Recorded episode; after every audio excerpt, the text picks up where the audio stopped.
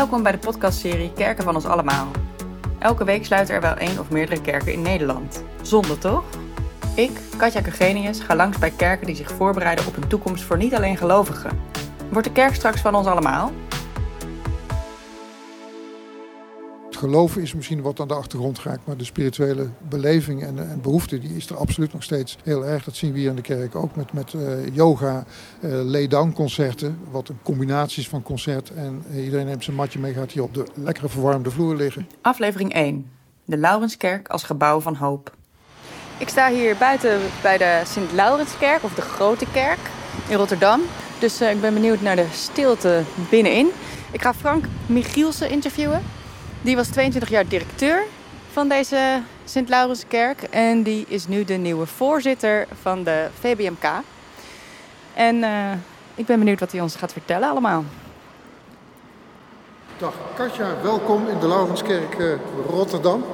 Dag Frank. In ons wat hoge, zoals je hoort, uh, portaal, ingangsportaal. Ja, heel, hoe hoog is dit eigenlijk? Dit is volgens mij zesentwintig meter. zesentwintig meter. Nou, dat hoor je dat inderdaad galmt, ook wel. En ja. Dat galmt behoorlijk. Maar we hebben hier mooie deuren die vanzelf open gaan. En automatisch dan komen we in een hele andere akoestiek terecht. En de kerk is open, dus je hoort wat uh, achtergrondgeluiden van mensen die rondlopen, bezoekers die rondlopen. Maar dat maakt het uh, zo leuk hier altijd overdag. En wat voor mensen zijn, lopen hier nu rond dan? Dit zijn uh, toeristen. Ik heb gehoord dat er vanochtend een cruiseschip is aangekomen. En uh, ja, die gaan dan de stad uh, bezoeken. Dus dat merken wij altijd heel duidelijk. Daar hoort een kerk natuurlijk sowieso bij. Dat doen we zelf in het buitenland ook altijd. Hè. Zoek ook altijd de kerk op. Ik spreek Frank vandaag over de toekomst van kerkgebouwen. Die toekomst ziet er soms somber uit, want vrij regelmatig moet een kerkgebouw sluiten. De geloofsgemeenschappen worden steeds kleiner en kunnen de enorme onderhoudskosten van die oude gebouwen niet meer opbrengen. Wat gaan we doen om die monumentale kerken niet te hoeven slopen? Frank is daar optimistisch over. Als we eenmaal zitten in de Laurenskerk, vraag ik of hij zich nog even voor wil stellen. Ja, zeker. Frank Migchielsen, tweeëntwintig jaar directeur geweest van de Stichting Laurenskerk. En van daaruit ook de laatste jaren bestuurslid van de Vereniging Beheerders Monumentale Kerken. Maar ook aangesloten bij het Grote Kerkenoverleg in Nederland, waar alle grote stadskerken onder vallen. En waar we dus regelmatig overleg mee hebben om van elkaar te leren.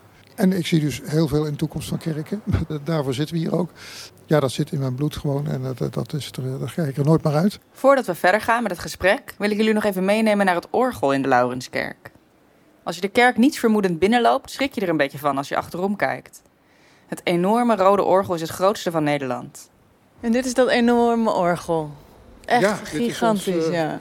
Het rode monster noemen we het wel eens. het, is een, het is het nieuwste instrument wat we hebben, uit negentien drieënzeventig. Dus het is helemaal nog niet zo oud. Maar het is wel bijna vijftig jaar oud. En elke vijftig jaar moet zo'n instrument helemaal uit elkaar gehaald worden en gerenoveerd worden. En het is het grootste orgel. Het is ook het grootste kostenplaatje wat je erbij krijgt. Ik geloof alleen de restauratie eh, terugbrengen in de originele staat al meer dan een miljoen kost. Dus daar moeten we weer geld voor gaan halen. Wow. En, en wanneer speelt hij? Heel vaak. Elke kerkdienst uiteraard, maar er zijn hier elke week lunchconcerten. We hebben een orgelserie. Dus dat, dat wordt bijna dagelijks bespeeld, het instrument. Van dat orgelspel kunnen gelukkig dus nog veel mensen genieten. Maar het kost wel een miljoen om dat straks weer te restaureren. Over dat soort bedragen hebben we het dus als het gaat om het behouden van grote kerkgebouwen. Maar zoals ik al zei, Frank ziet veel mogelijkheden om dat soort onderhoud toch te bekostigen. En er zijn verschillende scenario's denkbaar. De, de, de, de, wij hebben hier in Rotterdam een gemengd bedrijf, zoals ik het uh, altijd noem. De kerk zit er nog actief in, op bepaalde tijden. Maar daarnaast hebben we een eigen cultureel aanbod. We hebben een museale functie. En we verhuren de kerk waar het meeste geld mee verdiend wordt op dit moment. En het is iets anders dan uh, een herbestemde kerk. Want als je in Dordrecht met de boot naar Dordrecht vaart instapt uit. De eerste kerk die je daar ziet, zie je de pollepels voor de, de ramen hangen. Dat is uh, getransformeerd tot een keukencentrum. Dan heeft de kerk, staat er, het gebouw staat er nog, maar het heeft een totaal andere functie. En er zijn natuurlijk hele mooie voorbeelden van in Nederland te vinden. In, in Maastricht, het Kruisherenhotel, Dominicanen Boekhandels, Zwolle, Walburg, Walburgiskerk. Dus er zijn hele mooie voorbeelden dat de kerk in stand blijft en een hele mooie, hele nieuwe invulling krijgt. Wij als V B M K houden ons voornamelijk bezig met dat multifunctionele gebruik. Hoe kun je naast het kerkelijke gebruik toch andere activiteiten binnenhalen, uh, waarmee de kerk een breder publiek mee bereikt en je geld kunt genereren. Uh, we moeten geld verdienen met, met, met, met toeristen, maar voornamelijk nog vanuit de zakelijke markt. Dan moeten we zorgen dat die faciliteiten voor die zakelijke markt, dat die dik op orde zijn. Kan dat met alle, met alle kerkgebouwen die uh, nu zitten te denken, hoe gaan we dit overeind houden? Want wij hebben, kunnen dit zelf de kosten niet meer dragen. Je kunt dat nooit vergelijken. Maar het, het basisprincipe, als je een goed plan hebt, dan is daar altijd geld voor te krijgen. Hoe ga je nou zo'n gebouw toch een functie in de stad geven? Dat is één. En hoe krijg je geld binnen? Dat zijn de twee belangrijkste punten natuurlijk. Maar vooral die zingeving vind ik belangrijk van het gebouw. Want een leegstaand kerkgebouw is een zieloos gebouw. Daar heeft niemand iets aan, behalve dat het een mooi plaatje is. Maar dat staat te, als je het niet gebruikt, verloedert dat ook vrij snel. En jij hebt daar bij de Laurenskerk mee geholpen. Want jij kwam als directeur, trad jij aan. Gelukkig hadden ze al wel, dat is natuurlijk in veel kerken het geval, kerkbanken stonden hier ook in, die waren er al uitgehaald. Dat maakt de ruimte namelijk veel multifunctioneel inzetbaarder. De kerkbanken eruit? Ja, die zijn er allemaal uitgehaald. In de, de want die stonden eerst in de weg, die stonden vast? De, ja, als er dan een groot evenement was waar je veel geld mee kon verdienen, ja, dan stonden die in de weg. Moest allemaal handmatig worden uitgehaald en een paar dagen later weer worden teruggeplaatst. Nou ja, dat zou wel gebeuren. En die kerkgangers die waren er toch niet meer, dus die, die zitplaats had je niet meer nodig. Dus dat hebben we op een andere manier, door verplaatsbare losse stoelen, hadden op een gegeven moment zelfs iets van duizend zitplaatsen in de kerk, maar allemaal die je heel makkelijk eruit kon halen. En dat maakt je gebouw veel flexibeler inzetbaar. En jouw opgave was, jij kwam binnen en toen ja. werd er gezegd, wat, wat moeten we met deze kerk? Want we kunnen het ja. niet rondkrijgen. Ja. Ja. We zeiden met... Met, met het toenmalige nieuwe bestuur, hoi, we hebben een kerk, help, wat moeten we ermee? Hoe ga je dat doen? Nou, toen zijn we aan gaan denken. We hebben een masterplan geschreven, dat is in tweeduizend vijf pas verschenen. Dus, dus drie jaar ongeveer mee bezig geweest. Hoe doe je dat? Door een heleboel mensen rondom de kerk actief. Vanuit de, de, de kerk zelf, kerkbesturen, maar ook mensen die rondom de kerk wonen. Winkeliers, cateraars, noem het maar op. Een grote groep mensen van dertig, veertig personen uit te nodigen. Kom eens meedenken. Wat vind je nou van zo'n gebouw? Wat kun je daarmee? Dan krijg je de meest gekke ideeën. Want die heb je allemaal nodig, die mensen?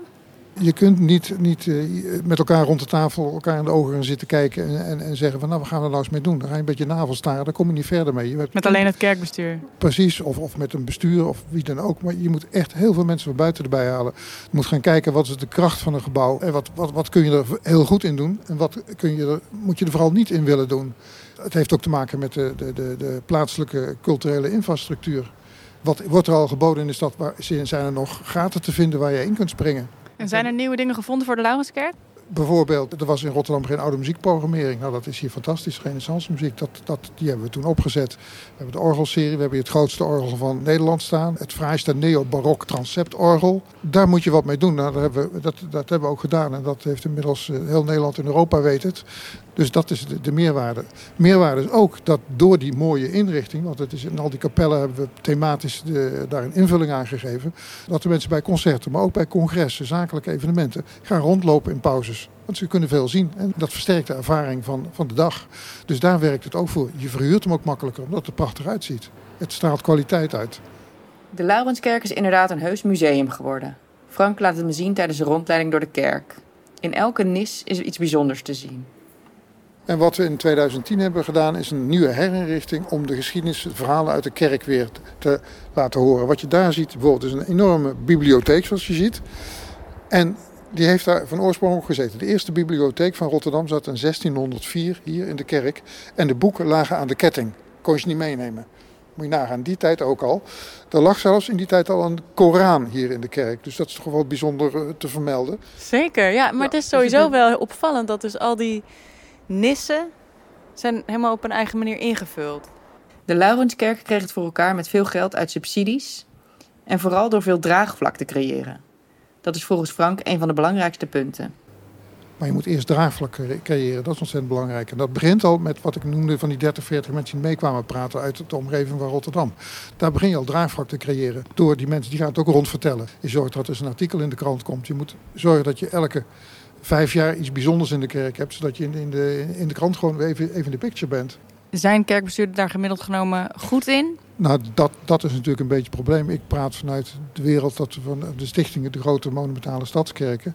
De stichtingen waar een, een directeur is aangesteld en waar medewerkers zijn, waar een, een bestuur bij zit.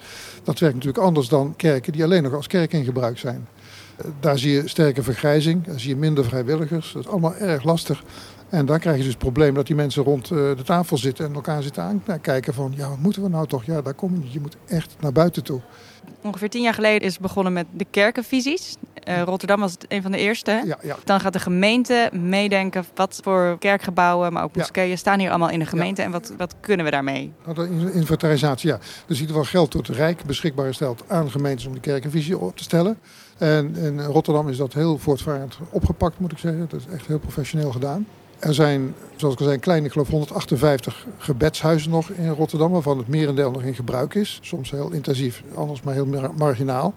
Er zijn elf leegstaande kerken waar echt niks meer gebeurt. En er staan er negenentwintig die aan het zoeken zijn, ja, hoe moeten we verder de toekomst in? Nou ja, dat was een eerste grote lijn. Dat is een inventarisatie. En het bijzondere was, al die mensen van die kerken, die zijn bij elkaar gekomen in drie gespreksgroepen of vier, vier rondes, omdat dat er zoveel zijn. Het, het positief was, iedereen vond het fantastisch om van elkaars problemen te horen. En ook al meteen te leren en afspraken te maken. Oh, dan jullie, oh, daar hebben wij een oplossing voor gevonden. Kom eens bij ons langs. De Laurenskerk kan andere kerken bijvoorbeeld laten zien hoe je het binnen een beetje duurzaam verwarmt. Isoleren is vaak moeilijk, met massieve stenen muren. Maar in de Laurenskerk proberen ze de verwarming wel zo efficiënt mogelijk in te zetten. Wij waren, denk ik, denk ik, weet niet zeker, maar een van de eerste kerken bij de wederopbouw met vloerverwarming. Die aangesloten is op de stadsverwarming. Dus wij hebben al jarenlang vloerverwarming, wat we gebruiken om de temperatuur in de winter op een minimumniveau te houden. Ik geloof die nu op zestien of vijftien graden staat afgesteld. Heeft hij die temperatuur bereikt, schakelt hij uit. Zijn er ergens evenementen in de kerk, of nou tijdens de kerkdienst in het koor zijn of een concert in het andere deel, daar hebben we infraroodstralers hangen, elektrische. Dus je kunt per zone kun je verwarmen. En dat kost op dat moment heel veel stroom, maar je hoeft het alleen maar aanzetten als er mensen er zijn. En zo gauw de eerste weglopen zet je het uit. Dat is veel efficiënter en het is een heel aangenaam klimaat. Dat is natuurlijk de, de, de functie van de kerkenvisie. Ja, hoe ga je daar in de toekomst, wat kun je eruit leren voor de toekomst? Die verduurzaming is al genoemd. Er is ook er een, een soort database moet komen van kerken. Wat voor ruimtes heb je? Wanneer heb je die beschikbaar? Hoeveel mensen kunnen erin? En aan de andere kant de vraagkant. Van, wij zoeken ruimte. Oh, kan dat in een van die kerken? Welke buurt zoek je? Want in elke buurt staat zo'n kerk. Nou, kan daar iets in? Nou goed, dus kun je vraag en aanbod beter bij elkaar brengen. En wat zijn, kan je een voorbeeld noemen wat misschien verrassend is van gebruikers die een plek zoeken en een kerk die een plek aanbiedt, wat ja, dan bij elkaar dat, komt? Ja, dat zijn die, die migrantenkerken voornamelijk, hè, die toch, toch onderdak vinden. Ik, ik, volgens mij is zelfs de kathedraal aan de uh, Martenesse-laan, de katholieke kathedraal, die draait op de, de, de, de opbrengsten van de migrantenkerken die daar zitten. Op zondag of door de week uh, diensten hebben. En andere groepen in de samenleving die goed aansluiting kunnen vinden bij een kerk? Ja, er is natuurlijk ook iets. Het geloven is misschien wat aan de achtergrond geraakt, maar de spirituele beleving en, en behoefte die is er absoluut nog steeds heel erg. Dat zien we hier in de kerk ook met, met uh, yoga, uh, lay-down concerten, wat een combinatie is van concert. En iedereen neemt zijn matje mee, gaat hier op de lekkere verwarmde vloer liggen en gaat naar het plafond staren en uh, krijgt muziek, krijgt er een, een hele andere beleving. Dat is ontzettend populair op dit moment. Dus ja. Er is een enorme behoefte aan, aan aan een spirituele invulling. Alleen ja, de, de, de huidige kerken sluiten daar niet altijd naadloos op aan. Yoga in de kerk op een duurzame vloerverwarming. Ik vind het inderdaad klinken als een heel toekomstbestendig plan. Maar hoe moet je dat als kleine kerk nou allemaal organiseren? Gelukkig hoeven ze dat niet alleen te doen, zegt Frank. Er bestaan allerlei vormen van hulp. En dat hoeven ze ook niet altijd alleen te doen. Er zijn van die koepels in Nederlandse organisaties, stichtingen. Ik denk aan Stichting Groningenkerken, Frieskekerken, Gelderse Kerken. Elke provincie heeft ook een stichting die, waar mensen bij zich bij kunnen aansluiten, waar ze hulp kunnen krijgen en waar een professionele staf achter zit. Het gaat nogmaals voor al die andere kerken, daar deel je de ervaringen en de expertise. En wat doen zij dan? De, de, de, de hoofdlijnen onderhoud wordt door hen aangestuurd, omdat daar gewoon de, de vakmensen zitten. Zoals ik straks ook al zei, het is heel lastig voor kleine kerken. Er zit die, die know-how en die kennis niet. En die zit wel bij die grotere organisaties. En dat is het grote voordeel. Kerkenvisie Rotterdam, die hebben een van de speerpunten. We gaan een gezamenlijk abonnement op de monumentenwacht nemen. Dat iedereen in ieder geval zijn kerk goed gemonitord krijgt. Hoeft ze daar niet zelf te betalen. Dat gaat er vanuit de gemeente. Dus hier ontstaat ook alweer zoiets. Daar blijkt dus heel erg veel behoefte aan te zijn. En nu als voorzitter van T B M K, welke ja, kant ja. gaat het op? Ja, de, de kant op. Kijk, ik heb al gezegd, we bestaan veertig jaar. En die veertig jaar denk je, ja, misschien is het nou al over. De herbestemmingen en, en, en, en alles. Maar dat is juist helemaal niet. Nog elke week worden de kerken onttrokken aan de eredienst. Dus de, de rol van de V B M K is zeker niet uitgespeeld. Wij blijven informeren, we blijven doseren in samenwerking met partners. Verbinden, middels regiobijeenkomsten, dat je met elkaar eens rond de tafel komt en elkaar in de ogen kunt kijken. Dat is natuurlijk de afgelopen twee jaar helaas niet gebeurd. Dus we kijken daar weer erg naar uit. Dus dat blijven we gewoon doen. Het handboek V B M K, niet te vergeten, ontzettend belangrijk document waar zoveel praktijkvoorbeelden in staan voor al de kleine kerken. Ze kunnen het, het ligt gewoon voor het oprapen, zou ik haast willen zeggen. Dat doen we je voordeel mee. Daarnaast willen we ons een beetje gaan richten op kenniscentrum als kennisbank. Nog veel breder worden daarin. Er zijn steeds meer organisaties in Nederland die zich bezighouden met, met, met, met kerken. En dan willen we kijken of we daar ook eens per jaar of eens in de twee jaar een, een congres kunnen wijden. Dat die partijen bij elkaar komen, dat we ook weer, wij ook weer van elkaar leren. En een breder en beter beeld krijgen van het kerkenland. En als je zegt ontrokken aan de eredienst, wat houdt dat precies in? Dat er geen kerk meer is. Dat de kerk gemeente... leefstaat of herbestemd wordt of een andere invulling gaat krijgen. Of, ja, dat, dat, dat is het... Uh... En dat kan niet zomaar elke invulling zijn, geloof ik, hè? Nou, dat, dat ligt er een beetje aan. Bij hervormde protestantse kerken ligt dat wat makkelijk. Katholieken ligt dat heel erg lastig. Dat zijn gewijde gebouwen. En als die al verkocht worden, dan uh, gaat dat vaak met grote restricties. Er mag niet dit inkomen, er mag geen supermarkt, geen dit inkomen, niet dat inkomen. Dat ze willen toch dat gebouw, die waarde van dat gebouw vasthouden. En dat is lastig. Je, je, het gebeurt ook wel eens dat ze het liever slopen en dan de grond verkopen dan dat uh, het gebouw verkopen. Dus dat is een, een, een andere wereld. Maar het, het aardige is dat toch heel veel katholieke kerken bij de V B M K zijn aangesloten. Dus dat fascineert mij wel. Ten slotte wil ik Frank nog een vraag voorleggen die ik vaker wil stellen in deze podcastserie. Van wie is de kerk eigenlijk? Is de kerk van ons allemaal? De kerk van ons allemaal, ja, dat, dat, als je dat in een klein dorp vraagt, zal zeggen, ja hoor, dat hoort bij ons, dat is onze identiteit, die kerk. Uh, als, je, als ik de snelweg afrij, zie ik de toren alweer, dat, dat hoort daar gewoon zo ontzettend bij. In een grote stad is dat natuurlijk wat diffuser. En jij bent dus optimistisch over wat er kan gebeuren met, uh, met kerken, veel meer dan de kerkbesturen zelf zien? Ja, je moet maar zien, kerkgebouwen zijn gebouwen van hoop, altijd en eeuwenlang. Maar ook in de toekomst is er volgens mij wel hoop. Kerken als gebouwen van hoop. En zingeving dus, zoals Frank mooi schetste. Volgens mij is daar inderdaad veel behoefte aan. En ik ga zelf nog eens langs in de Laurenskerk om dat orgel te beluisteren. Een mooi idee inderdaad. Want er zijn hier wel heel veel verschillende bewoners vrijwillig bezig met het behoud van de kerk. Bij de volgende kerk die ik bezoek gaat dat heel anders. De Grote Kerk Naarden wordt deels door betaalde medewerkers gerund. En die vinden steeds nieuwe manieren uit om aan te sluiten bij de samenleving van nu. Zie je in Naarden!